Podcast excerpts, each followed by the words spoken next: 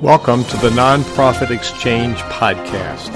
Stories by leaders for leaders to help you raise the bar on your own excellence, to release the potential inside of you. Now, here's today's podcast. Greetings. Welcome to the Nonprofit Exchange. Just like every ep- episode we've had so far, we have a really good guest today who's done some really good stuff. Um, and I'm, I'm sitting here in Lynchburg, Virginia.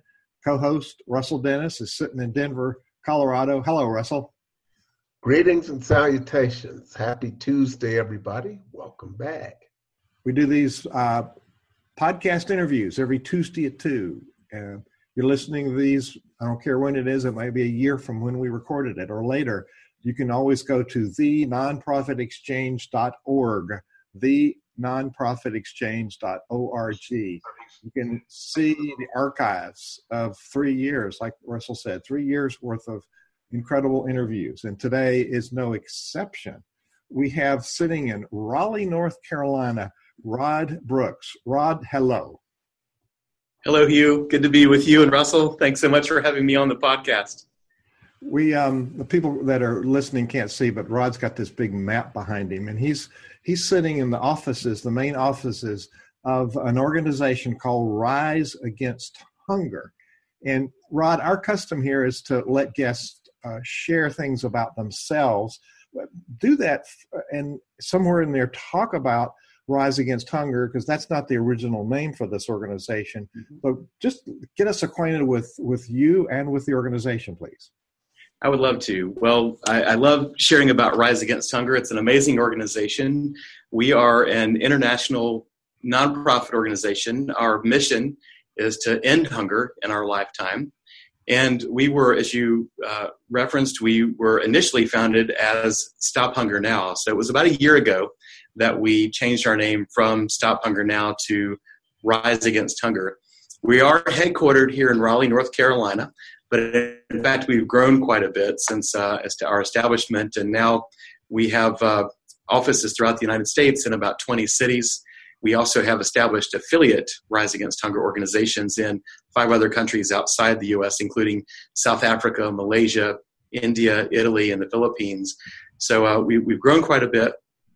We're probably most well known for our meal packaging program. This is a program where volunteers package high protein, dehydrated meals that we use in a very strategic way, feeding children through school feeding programs. This is a very strategic way to end hunger because, on the one hand, you provide uh, nutrition that enables those children to learn, but in addition, you you provide an incentive for parents to send their kid, their kids to school. We often see when we school when we start school feeding programs that the school enrollment will double, triple, quadruple, and as more children get into school, education, vocational training opportunities, literacy levels increase, and it's through that that you can begin to break the cycle of poverty uh, around the world that so often keeps people hungry. And so that is a, a program that has uh, grown dramatically uh, since we started the uh, the program. I remember the first our, our, very first meal packaging event was December uh, 2005, and that first full year, 2006, we packaged 1.7 million meals, which we distributed to partners around the world. Last year, we and just in the U.S. alone, we packaged nearly 60 million meals engaged 380,000 volunteers, and um, we nourished the lives of more than a million forty thousand people. So uh, our impact is great, and and not only is it uh, our, is our impact through providing these meals and, and nutrition through school feeding programs, but we also support programs that enhance local food production, that enhance local family incomes, which increases access to food and which leverages natural resources. Those are sustainable community development projects which we support to help end, end hunger on a permanent basis. We're also very much involved in crisis relief as well as advocacy around hunger. So we try to take a very holistic approach to, to ending hunger, and we're very uh, we're we, we feel like we're part of the movement. We're like we're part of supporting the movement to end hunger around the world.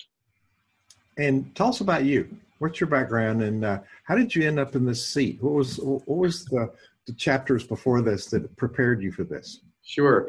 Well, uh, interesting. I, I, was born and raised in North Carolina, and I confess that uh, through high school I had never traveled out of the state, much less the country, uh, until my my the summer after my senior year in high school, where I went on a school field trip on one of those sort of 14 countries in 11 days uh, type trips. and uh, I suppose that uh, piqued my interest. Uh, I'm not sure if it was the beer we drank in Munich or what, but it piqued my interest in, uh, in international travel. And that led me to, I had already been studying Spanish in high school, but when I got to college, I uh, had a professor there named Professor Larrey, who was the spitting image of Don Quixote. And uh, he convinced me that I needed, needed to go spend my junior year living in Seville, Spain. I did that. I lived uh, in Spain for a year on a uh, junior year study abroad program. And I can only describe that experience as life changing. It, it, took a person who was born and raised in North Carolina uh, and just completely changed my perspective. I realized in particular how much I had in common with people around the world that despite the differences uh, in culture and language and taste and what have you, that uh, there was just a tremendous amount that we shared at heart. And that was what um, led me to an interest in global education and, and eventually working uh, internationally. When I graduated from UNC Chapel Hill uh, with a degree in Spanish and economics, I went to work for a nonprofit organization uh, whose founder had a vision to create a global learning center in downtown Raleigh. He, uh, like I, had, had lived a couple years abroad. He was a Peace Corps volunteer living and working in India. And uh, it was appealing to me to, uh, to help develop a learning center like that where people could essentially gain the experience that I had, which was to learn how we are connected with people and places around the world. And so for 16 years, Hugh, it's um, remarkable that I was able to hold a job for 16 years right out of college. But somehow they let they kept letting me put on different hats, and uh, I went from just managing one of the outreach programs to ultimately being the vice president for administration with that organization called Exploris. Uh, it, I was there through the conceptualization, the design, the fundraising. It was about a $80 million project, and I was fortunate to be involved in the fundraising, learned a lot through that experience. Uh, ultimately, the construction and operation of the museum. Uh, so that had been my uh, my background prior to joining with Rise Against Hunger, which again at the time was called Stop Hunger Now. And that actually leads me to um, to I think the topic today that I, I think uh, is might be of interest to your listeners to to hear about, uh, and that is uh, how I became involved with Stop Hunger Now, now Rise Against Hunger, and what that uh, what that process was for becoming CEO of an organization that um, began with a very um, passionate, visionary, charismatic founder, and and how we achieved that uh, that transition. Um, that's what I'd love to, to share with you today, and and uh, would love to answer any questions that you have too. And well, that's quite a story. You had um, um, you had some pretty significant training before you came to this job. That's, that's I did. Uh, quite I remarkable. Did. That's quite remarkable. Now, um, I want to remind the listeners that we did interview Ray Buchanan, the founder, uh, several months ago, and he talked about the history and the philosophy and whatnot. And you're taking this into a, a different direction. Um, and you and Ray are closely connected. And actually, Ray introduced us when I visited your offices, which are quite impressive. This this open space and you don't have an office with closed doors literally.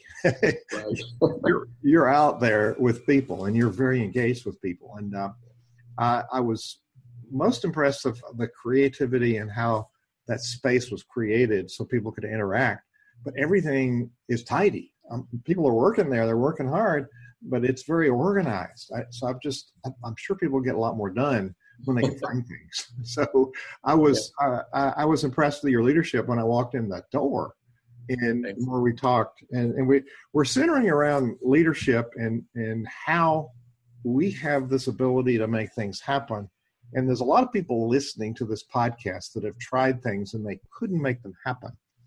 Um, they've tried to be a founder. They've tried to take it uh, the next step from the founder. They've they've stepped into a um, we call it nonprofit. It's the only organization in the world we define by what we're not. Uh, we step into this role and we really haven't gotten the the moxie, the skill, the ability to lead it. And I, I see by the results, but the the stories you're telling that um, you are probably the person uniquely equipped to take the mantle for this and move it forward. So let me start. Um, I want to I want to clarify a couple things. You feed people with these these uh, these food food this food that you prepare. I accidentally went with my wife to a local conference center, and there were a bunch of Methodist youth, and we went for a dialogue about their faith. But we walked in on people setting up. You have a local chapter here, an affiliate, setting up uh, a, a packaging program, and it was it was a picture of energy I think in less than an hour they packaged 25,000 meals. It was remarkable. Yeah. That's right. Well, that, that is one of the amazing things about our our program. The the meal packaging events that we host, uh, that we conduct, they're uh, a huge amount of fun. We we it's amazing that um, in, in, in, preparing a very simple meal that, that is comprised of rice, soy, dehydrated vegetables and a vitamin formulation specifically designed for malnourished people. It's amazing that uh, you can have so much fun preparing these and at the same time be so fulfilled knowing that when you scoop that cup of rice in the funnel, you're just one step away from actually feeding someone. Um, that's what I hear from volunteers all the time. And our program managers out in the field do a fantastic job really engaging people of all ages in this uh, remarkable experience. It's oh, it's a uh, you know group of 50 people can package 10,000 servings in just a couple of hours. So really can make a huge impact. Oh, these were youth. They were on it. Just poof. it, it, was an energy field. So part of your dialogue, you, you give people the food, but you also teach them things. What is the teaching part of how do they get out of this hunger situation? Well, the, the important thing for us is to recognize that that ending hunger is very much about empowering people. And uh, our, our, our method here for ending hunger, again, we we try to look at ending hunger holistically, and we uh, focus on how we can create transformation in people's lives. Uh, we recognize that there's, on the one hand, a very immediate impact of the meals that we provide. Uh, I've had uh, physicians, for example. There was one physician that I spoke to who shared with me that she went to, has been traveling to Guatemala for five, six years each year. And each year, uh, prior to uh, prior to our providing meals in this community, she found that the children there were suffering severe uh, effects from malnutrition, hunger and malnutrition. It was only a year later that from when we started providing meals in this community that she contacted me and said, "You know, I'm amazed that in the period of one year, the children that I'm serving here they're they're not exhibiting the the the the, the effects of, of hunger and malnutrition. If anything, I'm here treating cuts and bruises, the kinds of things that happen to kids when they're active and can play. Uh, so it's uh, amazing what what happens truly in just providing kind of nutrition that we do in such a short amount of time. But what's also very important is the long term impact of these meals that we're providing. Again, when we start a school feeding program, it provides an incentive for parents to send their children to school. Uh, we tend to take sort of universal access at school here in the United States a bit for granted, but that's certainly not the case around the world. Mm-hmm. And uh, so we often see when we start a school feeding program that the school enrollment dramatically increases. That, of course, provides greater access to uh, literacy, vocational training, and it's through that uh, that education that we can begin to break the cycle of poverty. What we also find, though, is that the majority of that increase in school enrollment is young girls.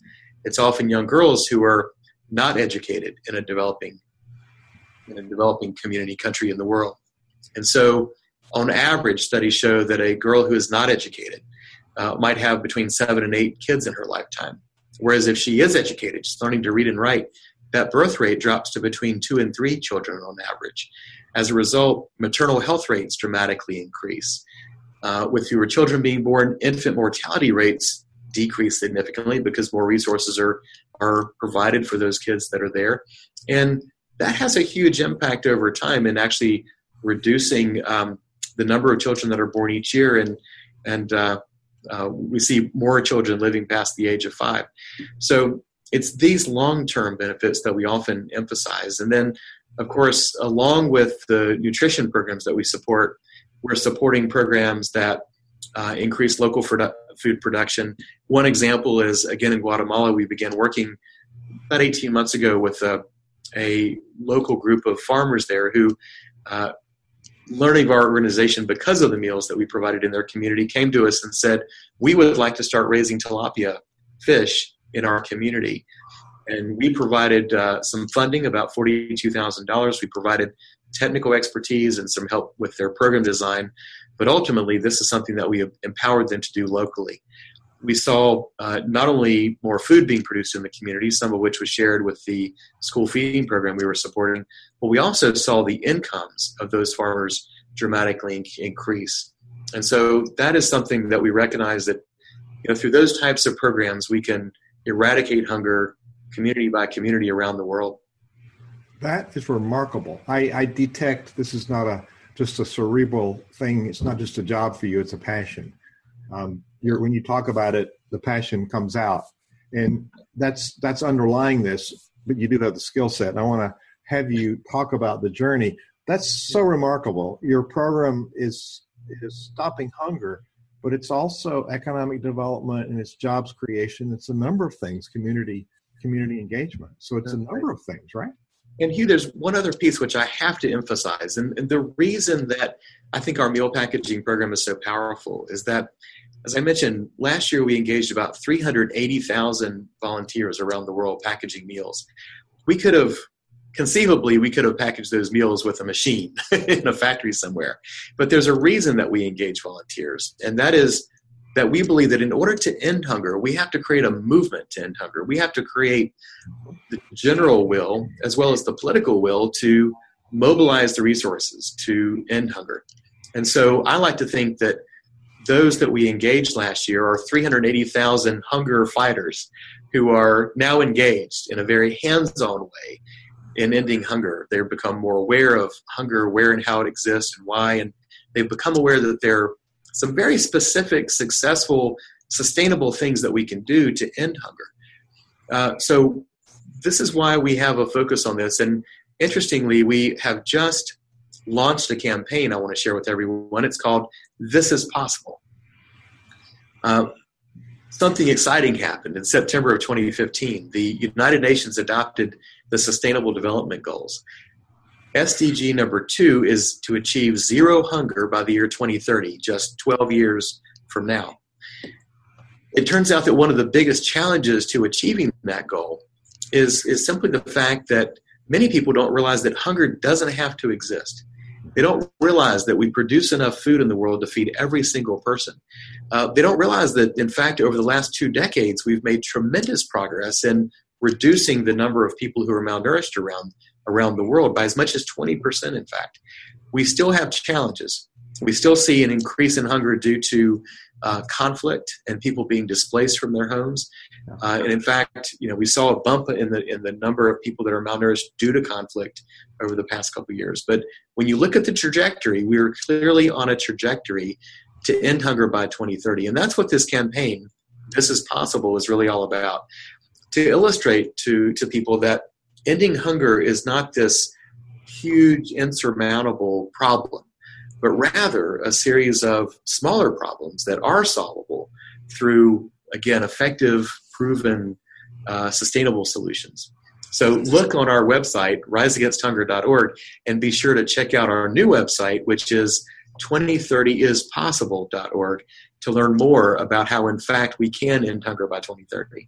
Those are numbers 2030 is 2030 is possible.org. okay. Um, wow. That's quite remarkable.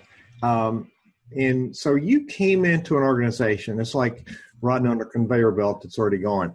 You you came into an organization that was that had a good board, it had a good vision, had a good program.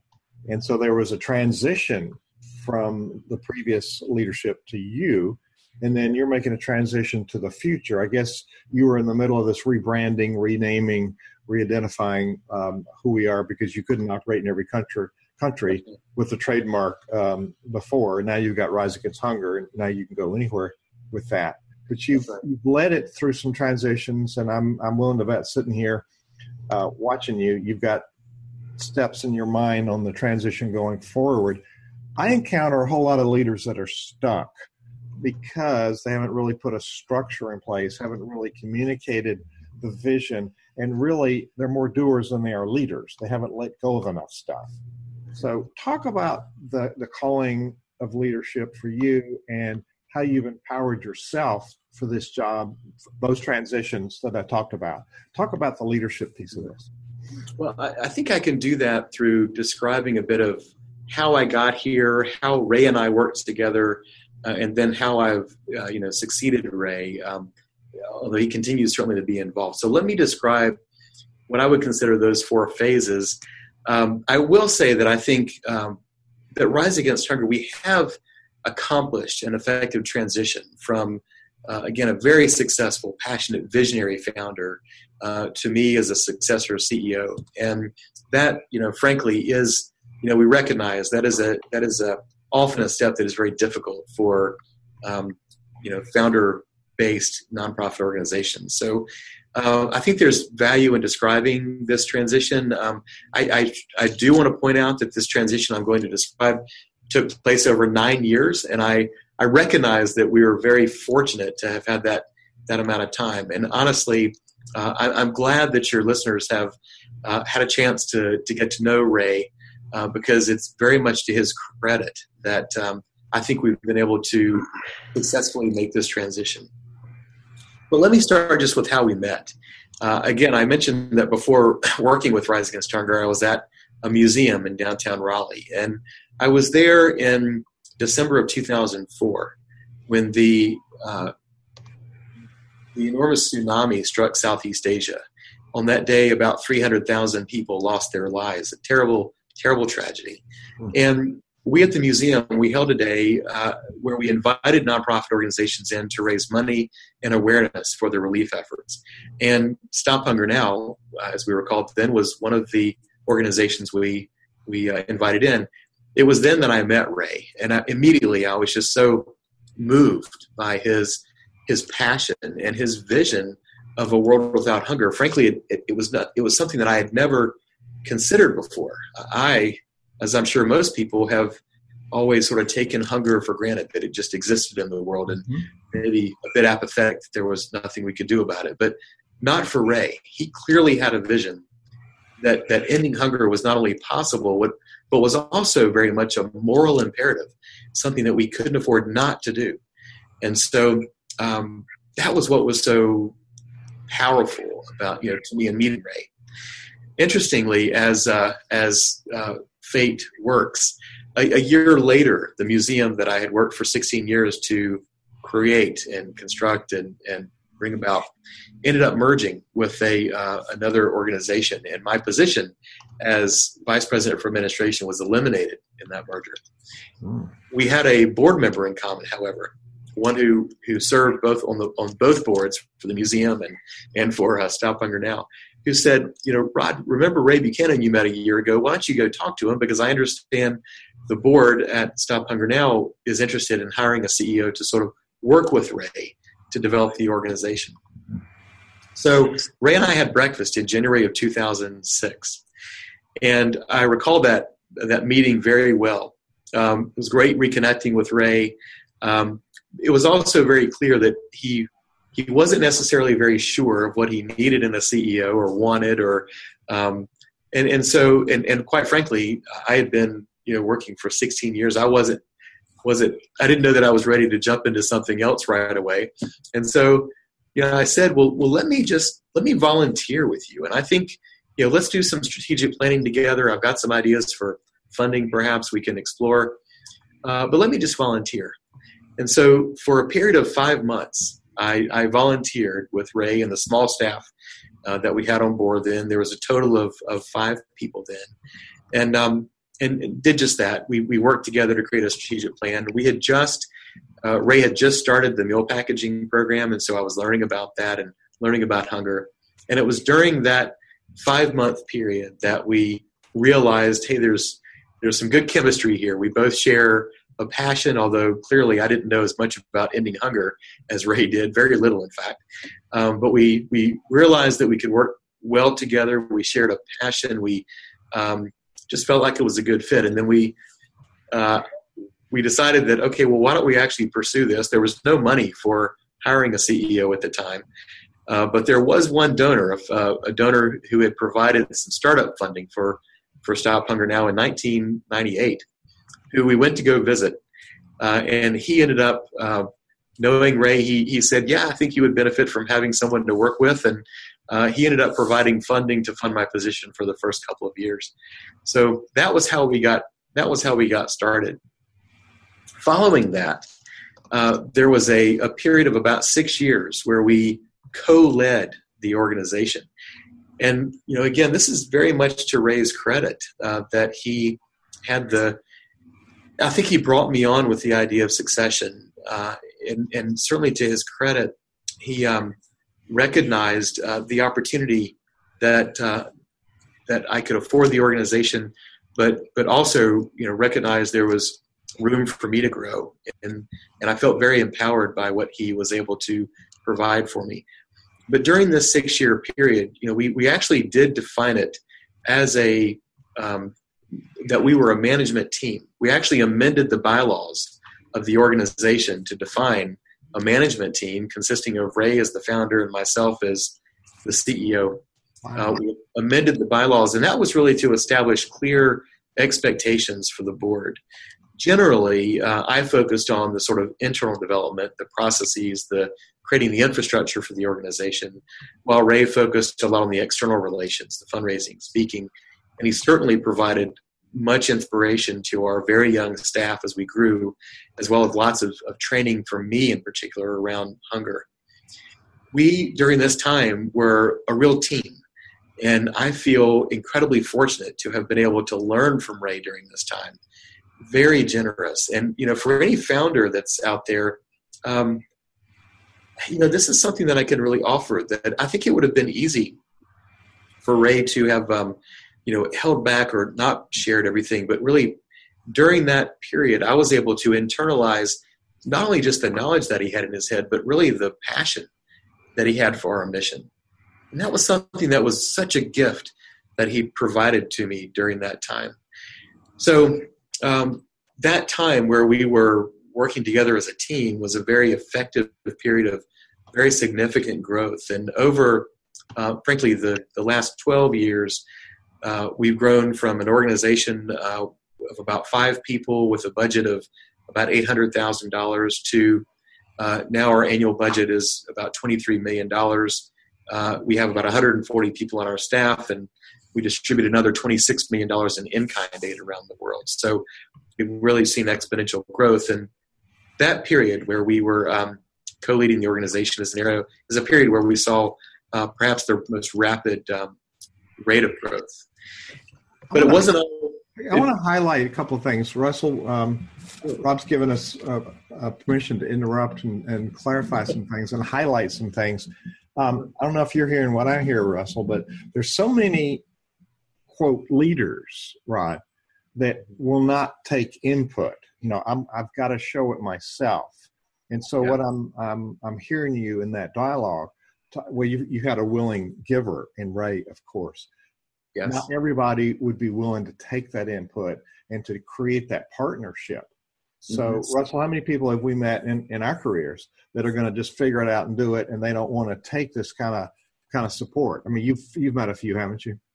Well, it's really painful to watch. You know, I I think two things were going on. Ray probably had got a hold of a of a copy of the Founder's Dilemma and read that, and you know well, one of the things I know you mentioned being in Spain, and you know nothing like a little bit of wine to grease the skids. You just you just hung around too long, and I'm telling you, if you hang around long enough, they're going to find something for you to do. it, it, it, never fails. Your, your case, so, yeah, it, it, never fails. But but you did all of the uh, pretty much did everything right as far as ramping things up and that's pretty important and if you if you try to do things by yourself you're really uh, heading for trouble and that's where you ramp up by leveraging everybody's efforts and i've seen some other people do things like travis smith here in uh, in denver. He started an organization called impact locally and they're in colorado uh, they're in 11 cities, by the way. The Philadelphia, Denver, just two of the cities they're in. But mobilizing all of these volunteers, that's huge. Yeah. Uh, to pack lunches, I've gone and packed some lunches, and we we cranked out 1,200 sack lunches in 45 minutes. and you know, you you get volunteers. People can get involved in in uh, you can really leverage the effort of volunteers to actually feel like uh, they're doing something. And then after we put it all together, we go as a group and we have a uh, a route of maybe 12 different places where homeless people appear and distribute it. And it, uh, it, it really engages everybody. It keeps people going. You have some different people every month, but it's got a lot of energy. The other thing I like is what my friend Wendy Lipton Dibner calls ethical bribes. And that's getting these meals out to the students. That's there's a there's a purpose to getting that out, and there's so many other benefits. It's just a really neat ethical bribe, and you'd be surprised how many kids here go without uh, good meals who are eligible that's for right. free food right here in the United States. So that's uh, that's pretty critical, and trying to find ways to uh, develop food sustainably is is uh, is remarkable. It's a great uh, great business model. And yeah. so, yeah, and and I just I, I, want to go back to the leadership piece of of so you, you have competent people, but you onboarded from five to 140 people and you know creating systems so what we see commonly is that leaders do overfunction so it limits that growth it limits the functionality of others so mm-hmm. I just wanted to highlight that piece of your story where you were open, transparent, vulnerable. You you took input, but you also empowered others, not only in the volunteer program, but I, I what I see in, in your staff and your, your board and your other workers. So I just wanted to isolate that as as we look at best practices for leaders. So sorry to interrupt your momentum there, but that, that was too good to let it pass. Absolutely. No, I'm glad you mentioned that. And again, you know, that that period as Ray and I were working really as a team was one of the periods of most rapid growth. And, um, you know, it, it, was very much, uh, I think it was, um, uh, our skills so complemented each other and, and we worked together and found out how to work really closely. I, do want to point out though, um, before this all sounds too rosy, that, you know, there were some challenges during that period. Um, there were challenges like, you know, with co-leading an organization, who does staff turn to? Where is the ultimate accountability that the board needs to look to? Um, between the two of us, Ray and I had to make sure that we didn't overcommit the organization, and we had to stay very close together on commitments and decisions that we were making. I think we uh, we overcame some of those challenges um, through a number of things. Um, one, frankly, was just the ability to have very candid conversations together when when things went wrong, and you know, that was uh, that that came about through the strong relationship and sense of trust that we had built with each other um, from the day that I started volunteering through the years that we had worked together. Uh, we were courageous enough to speak candidly with one another, and I can't say enough how much I value that in the relationship that we had. I always, uh, another thing was that I always felt that Ray was invested in my success. Again, he, mm. I think you're probably right, Russell. Maybe he did pick up a copy of that book, The Founder's Dilemma, but he, he realized that that his success would depend on my success and following. And again, I always felt that he was really invested in my success. And frankly, I feel like he continues to be. You know, looking back on those days, I recognize how it would have been really easy, perhaps, for him to have felt threatened. But mm-hmm. I certainly never experienced that. And and likewise, I will share with you honestly that from my perspective, I think initially when I came on board, um, that initially I felt a um, I felt a lot of pressure that, that I had to be the one that people expected me to be just like Ray. Uh, it, it, took me a few years. It took me some uh, learning and sort of coming into my own to give myself permission to, to be myself as the leader in this organization. And I think that as I came into that, um, that it also strengthened my ability to honor Ray as the founder, and at the same sta- at the same time, sort of stand in my strength as as a leader. And uh, again, I just really feel fortunate that Ray uh, empowered me during those years to really build that sense of um, self and and we did it in a way that, that really was honoring and respectful of each other. But you're right, that is a common stumbling block for leaders coming in after someone else to, yeah. to give yourself permission to be you. And that's that's the authenticity of a transformational leader. Uh, right. You, we can't you couldn't be Ray. Um, was yeah. that an immediate um, revelation or an awareness that, that you needed to be you, or is that a growing awareness as you worked the job? Yeah. I think that was a growing awareness for me personally, frankly, because again, you know, Ray, and again, I'm glad your listeners have had a chance to meet Ray because he's, again, a very visionary, passionate, charismatic kind of person. And, you know, you, you step in, you, you follow someone like that. And again, you sort of feel this pressure, at least I did, to, you know, be that guy. And it turns out I had to be my own person in, in order to lead successfully. And Ray was very supportive of me in, in uh, stepping into that, coming into that, uh, into that role. You're giving us some important lessons for all of us, even though we, we, we teach this, Russell, and we still have some of these traps. So go on with your journey. This is a fascinating journey, and I just wanted to highlight some of these leadership awareness pieces, the competency, and then I'm sure there's times you had to reboot and refocus as you grew into this job, which is That's huge. Right. That's right. Well, then, you know, with that, we come into sort of the next phase, which was that um, Ray had less and less as of an interest in sort of the day-to-day operations of the organization, and frankly was interested in in pursuing some other activities like writing a book, which he did. Um, so when it came to that time, and, and we, we we both sort of knew that time had arrived. We we knew that I was in a place where I could take responsibility, and Ray was again in a place where he felt very confident and trustful in me, and and wanted to pursue other activities too. We worked with the board then to define a phased retirement period over a three year period. Hmm. The first year of which Ray continued to work full time. But the second year, he reduced his time to 50%, and the third year to 25%. And it was during that transition period then that I assumed all the day to day responsibility of running the organization. We went back and re amended the, the organizational bylaws to reflect my role as president and CEO. Um, I was the sole person responsible to the board. Uh, and it was through that process that we established me as the, the leader of the organization, and it alleviated some of the confusion around who was who was responsible and who was casting the vision for the organization going forward.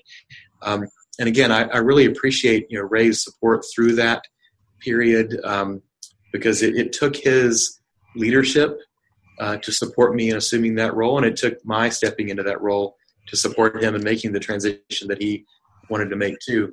Uh, we also sort of um, that that three year period culminated in a wonderful celebration of uh, Ray's retirement that we did in September 2015. Uh, hundreds of people in the audience, um, awards and recognition, and people speaking about just the amazing vision that Ray had, and really honoring him as the founder of the organization. And that for me was one of the most meaningful um, gifts that we could provide to thank Ray for all that he had done in establishing this organization and just to acknowledge how he was such an inspiration to all of us who have become involved in the organization. Mm-hmm. I hear underlying all of this, there's an emphasis on strategy. Many times, the, the people that are in your seat are visionary but not tactical. Mm-hmm. And so putting that together and having a track that everybody knows where you're going. So I, yeah. I keep hearing you coming back to "We've built a strategy around this and a work plan. So I, that's that's a really huge piece for leaders to pay attention to because people right. think that that inhibits their creativity. And our saying in SynerVision is your strategy is your container for creativity. So right. now that you have a strategy, you can put your effort toward doing what doing your work. So anchored in what you're saying, um, lots of good leadership principles, but anchored in strategy is a real high point for me. I just didn't want to let that one pass. Go no, ahead. I, I, about, I, um, I agree with fact, and just, just to add what you were describing, that I think that you know that crafting that three-year transition, um, you know, I really have to commend our our board during that time because um, they were they asked us to be very strategic about that. They asked us to put time frames and specific deliverables and um, expectations in place. Uh, uh, there was a lot of accountability that the board um, required of us as we were going through that process, and so um, that th- there's a there's a there's a valuable lesson I think for boards of directors um, in that they have to take a responsibility to help facilitate this type of transition. Mm-hmm. Um, the, the, last piece here that I would mention is that you know I'm very proud that there is a, a fourth phase, and that fourth phase continues, in fact, uh, now, uh, and that is this phase as um, Ray, uh, the founder, as an advocate for the organization. Uh, I think in in any, and let me start with this: that in any organizational development, as I've as I've studied organizational change, uh, you know, I've recognized that organizations certainly need to focus on what needs to change in the future in order to expand your impact or have achieve greater results or what have you. But in the same way, it's also very important to continue to honor the best parts of the past. And for our organization, as as as as as growth focused, as, as strategically uh, focused as we are, uh, we recognize that that for our organization, that has always meant honoring the vision and the tenacity and the spirit that Ray has always inspired in us. Um, so it was important for us that we as an organization, and, and frankly for myself in particular, that we continue to honor Ray and the vision that he cast for the organization. Uh, so in this fourth phase, if you will, which again continues, we defined a role for Ray, which is as an advocate for the organization, uh, a global ambassador. Uh, in this capacity, he makes appearances and speaks on behalf of the organization's mission to end hunger. He's very effective at that, a very charismatic speaker, very passionate. Uh, he's involved in our donor stewardship program, helping to helping us to acknowledge key donors. It means a lot when Ray is there for those types of events to recognize the significant milestones that our donors have achieved. He continues to participate in key strategic planning meetings that, for example, we've had with our international affiliates around the world. Um, and I feel like really that there I, say this is an ongoing phase because I, I still feel like that there are opportunities for us to explore that we haven't even uh, capitalized on yet, where we can even continue to enhance this role. And I know that's something that he's very interested in. Um, but it's a, again, it's a very, I guess to your point, it is something that we, it's a role that we defined intentionally. Mm-hmm. And it's something that, uh, again, there's accountability around uh, and that we both have responsibility for upholding those are those are um, words that people toss around, but they're not really willing to commit to them, and because of that, it it penalizes their success, and, and it compromises the work. And um, so there's a, a built-in accountability with your strategy, which really it's not a punitive thing. Accountability, I didn't do what I was supposed to do. It's sort of the other side that people now know how to help you do what you're going to do. Yes. And yes what I'm seeing with you is you're very transparent about what you're doing. Am I hearing that correctly? I try to be absolutely. yeah, mm-hmm. absolutely. And, and frankly, you know that I appreciate your mentioning that, and I don't take it lightly. It was, I think, what made this transition so successful is that Ray and I were able to be very transparent in mm-hmm. describing what was happening. Uh, you know, our work with the board, um, uh, sharing this message with the staff, uh, as an organization grows, it is more difficult to communicate uh, across a larger organization. So we had to spend extra time really focused on that. Uh, again, it was um, it, it, wasn't. I don't pretend at all to say that it was smooth the entire time. There were clearly periods where you know people were confused and and maybe they didn't understand um, uh, you know where we were going. But we always worked to try to hear those concerns and to speak to them. And there were there were frequent occasions when you know we would speak through you know a town hall meeting or even one-on-one meetings or departmental meetings, and just spend time really focusing on where are we going, you know, what is this looking, what is this looking like in the future, and are things looking differently now. Mm-hmm, mm-hmm. Very good, very good story, Russell. What um, what other did you note any other leadership points that you'd like to highlight from this really interesting dialogue he's given us? Well, I've just kind of been mesmerized here. There are a couple of thoughts that hit my mind. The first was that Ray didn't want to follow himself with another Ray. And, you know, the, the rule that you never let a great leader pick a successor, he blew that rule up. Just completely obliterated that, uh, made it null and void, and, and, and showed you that it is workable. And I suspect if we get him in the room and get him to come clean, he'll admit to us how many more rounds of golf that he's playing and how long he wanted to play more golf before he met you. And, you know, how many rounds he could see when he started talking to you that first time or I'm not, I'm not sure, Russell. You don't know how passionate Ray is about ending younger, so he's. Uh, I don't see him on a golf course by any means. okay, well, yeah, I mean, you find out a lot about him, but anyway, I mean, it's just spending that time, and you've done great work as far as uh, putting together a succession plan, uh, and that's that's the way you do it. You actually build it and create it and craft it in it takes time. All of these things take time, but you step into your own. And great leaders build great leaders. That's how an organization continues, rolls on, expands, and grows, because that should run the same way whether you're there or not. Yes. And this is the power of systems. This is what happens when people uh, know what uh, needs to be done. But I'd like to go back and talk and, and a, a, lot of trouble or a lot of difficulty. And I had a, a conversation with a young lady at a nonprofit that uh, that I was introduced to who thought, oh, the work he's doing is great, so I'd like to talk to him. And I had a conversation with her, and uh, by now there's been some some burnout on the board. Uh, there was a lot of energy put toward a grand initiative that didn't come to fruition. And so a lot of the people that were there just kind of burned out. But the key is that leadership, and of course, you got to have a great board of directors. Talk a little bit about how you managed to get them to understand what it was that you needed from them and have them come forward. Uh, or did you just stumble into a, awesome board of director factory and go and pick the ones off the shelf that you like. How did that happen? Because none of this happens in a vacuum. And so, uh, talk about how that the, the board uh, started, how it developed, how it shifted, how you bring new people in.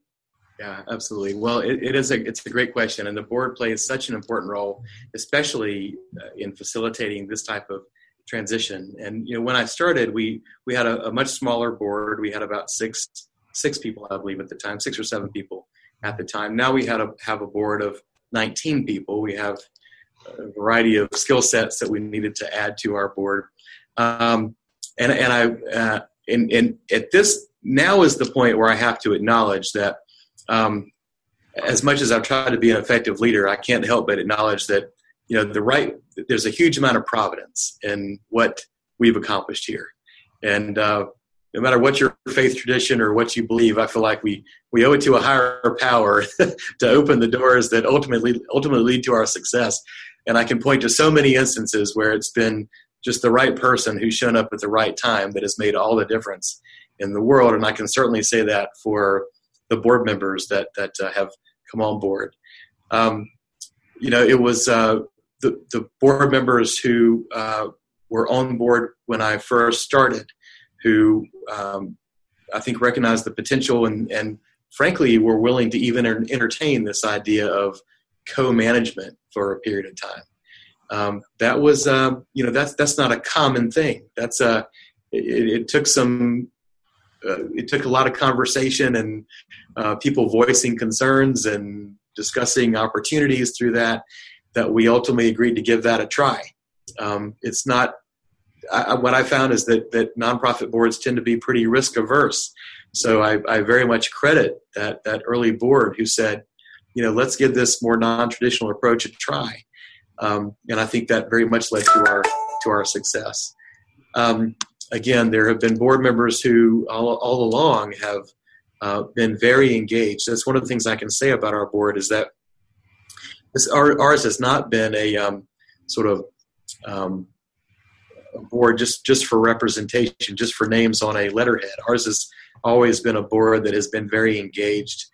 Uh, we we've had very active working committees. We've had folks who have really spent a lot of time and effort helping us get to where we are, and that engagement has been critical.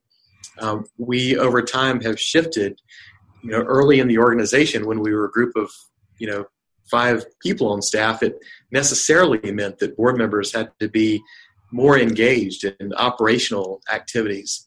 But that you know, as we have grown and built uh, managerial and leadership capacity, it meant it has meant that the board uh, has had the opportunity and has also taken the opportunity to focus more on governance and strategic direction of the organization.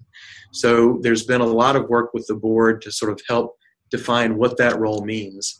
And um, you know, there's always you're, you're kind of always working between guardrails. You know, where sometimes you sway, you know, one direction which is too operational, the other is too hands off, and so you're kind of always going back and forth between those. But our board has been very um, reflective, I think, and looking at how they take on those responsibilities. So, um, you know, that that's been a very intentional kind of focus for us, and uh, it's something that Ray and I both have valued in the in the board members that we've had is that level of engagement. Well, you know, you talk to these folks, and they're all brilliant. A lot of them are brilliant, and uh, you have conversations with some, and they they're, they're very good technically, and but maybe they just don't have that time. And I think that it's really important to have conversations with people where you kind of get under the hood. And it, you know, it might seem like it's a little woo woo, but you really got to find out okay, what is it that you want to get out of it? And if you're new, you've got to have people that kind of get their hands in the dough uh, not necessarily people that stand off to the side and say, well, that's a rather large bag of flour. I wonder who's going to move it.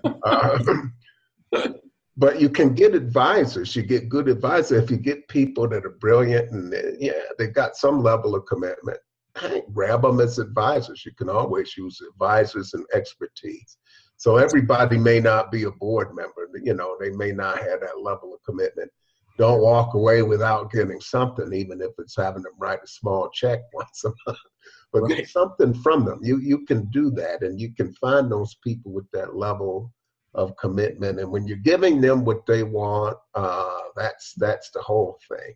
Mm-hmm. And uh, there are a lot of difficult conversations. There's a lot of stuff out there on those difficult conversations, but you got to be able to have those without people feeling like they're going to get their heads taken off yeah, agree to disagree and uh, give a little bit of thought to the minority opinion. You could have a lone voice in the back of, of the room uh, that that says, "Hold up, you know, this is all falling into place, but let's think it through a little bit further." And I've seen things turn completely around yeah. on the strength of somebody in the minority, a minority opinion. Yeah. Causes you to rethink everything. So but you know, it's all about people, and you're as good as the people that you get behind you. And uh, even if you've got a genius like Hugh Ballou heading the thing up, you still uh, need some worker bees and other people to to yeah. make sure that yeah, on, Remember my age and mental condition. Remember it on there. I thought we could Russell. get through the whole thing. We only had six minutes to go. And he, Russell, Russell always makes really good observations. I like to say I pale in comparison. Maybe next week we'll make it through. So, Russell, I have to say, uh, I, I, appreciate your comment about board members. In fact, um, one of the things I'll share with you that I've learned and in, in my 12 years here now is that I would share with you that sort of earlier in my career, uh, you know, I felt like, especially with the work board, that I I had to have everything under control. I had to every have everything buttoned up and everything you know tied with a bow. Um, had to have all the answers and and and had to show that I was you know had it together. And um, you know I realized that didn't work for too long because first of all circumstances are quick to show you that you really can't control everything. No matter how hard you try or how effective a leader you are, you really can't control everything. And furthermore, I learned that you know that that no one of us, particularly me, is as smart as all of us. And so one of the things that I have learned is that you know it's important not to not to worry about being so tied up, but rather actually engage people in in the problems that exist. We're, we're here, you know, committed to to solving world hunger. That's something that people joke about when they say, well, you're not trying to end world hunger. We are trying to end world hunger. So we are uh, necessarily, we, we know we don't have all the answers, but um, it's something I've learned that it's important to uh, in, you know, allow people to, to support you and, and to support me in this role. And that's what our, our, our board especially has really done. And, uh, and I've also found it's the case with our donors, you know, where again, I think the pressure for um, uh, executive directors often is if for a nonprofit is to you know present this sort of perfect pictures for donors and uh, and to not uh, share as much the challenges that you face for fear that they might uh, you know withdraw their support or not be as committed I, I frank, frankly I've found just the opposite to be yeah. true the more I've opened up the more that I've shared what our challenges are the more people have been willing to step up and provide their support to overcome them Great. In the last couple of minutes we have left, um, this is really good. We could go on for hours, um, but I think people sign off after after a period of time here. So, so um, just give us a little snapshot of what do you do to c- continue your personal growth as a leader? What are some of the the basic things that you put on your radar to keep growing? Yeah, absolutely. Well, um, there are a number of things, Hugh, that are really important to me. Um, I've enjoyed reading your publications. Thank you much for sharing your book and your magazines with me. I'm an avid reader. I, I feel like um, uh, there, there's always things that I'm learning, and furthermore, I've, I've always found that a the, the right book has never failed to show up at the right time. Uh, recently, I was walking through an airport and saw a book by Kim Scott called Radical Candor, and realized, oh my gosh, that's the that's the uh, philosophy of of radical feedback and, and organizational growth that I've been looking for. Um, books like that, uh, that again come to me, um, I've never found them to be anything but the right time.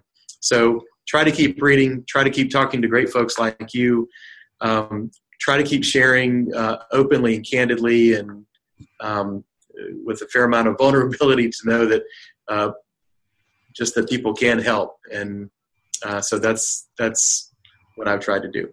You are an avid reader, and you suggested a couple of books to me, and I suggested a couple of you, and you wrote them down. And you did take several copies of the magazine, and you promised you'd read them. And that, thank you. That's that's a compliment. I'm going to do a, a quick sponsor moment here, and then I'm going to give you a chance to leave people with a parting thought, a challenge, a tip. Uh, what would you like to say, people, as an exit? But we uh, we're able to do these podcasts because our sponsors, our corporate sponsors, and Today it's Word Sprint.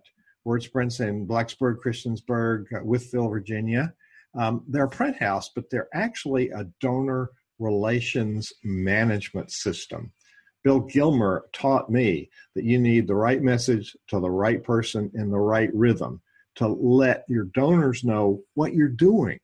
And he's created a brilliant strategy around decades of research what we tend to do in charities is thank people for the donation and we don't correspond again until it's time for the next donation when in fact we should stay in touch and let them know what's been happening with their money wordsprint.com bill gilmer will give you a free consultation and i have found he prints our magazine um, nonprofit performance 360 magazine really he helps us retain our tribe keep them up keep them up to date on what we're doing and the relevance of what's happening with their money.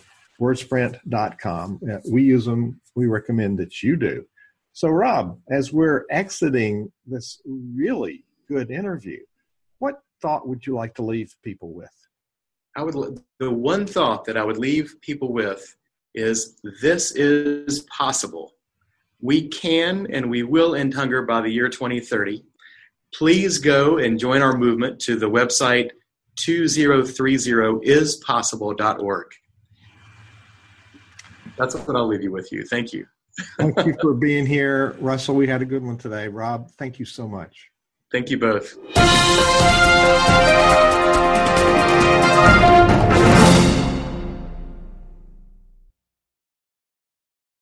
This podcast is a part of the C Suite Radio Network.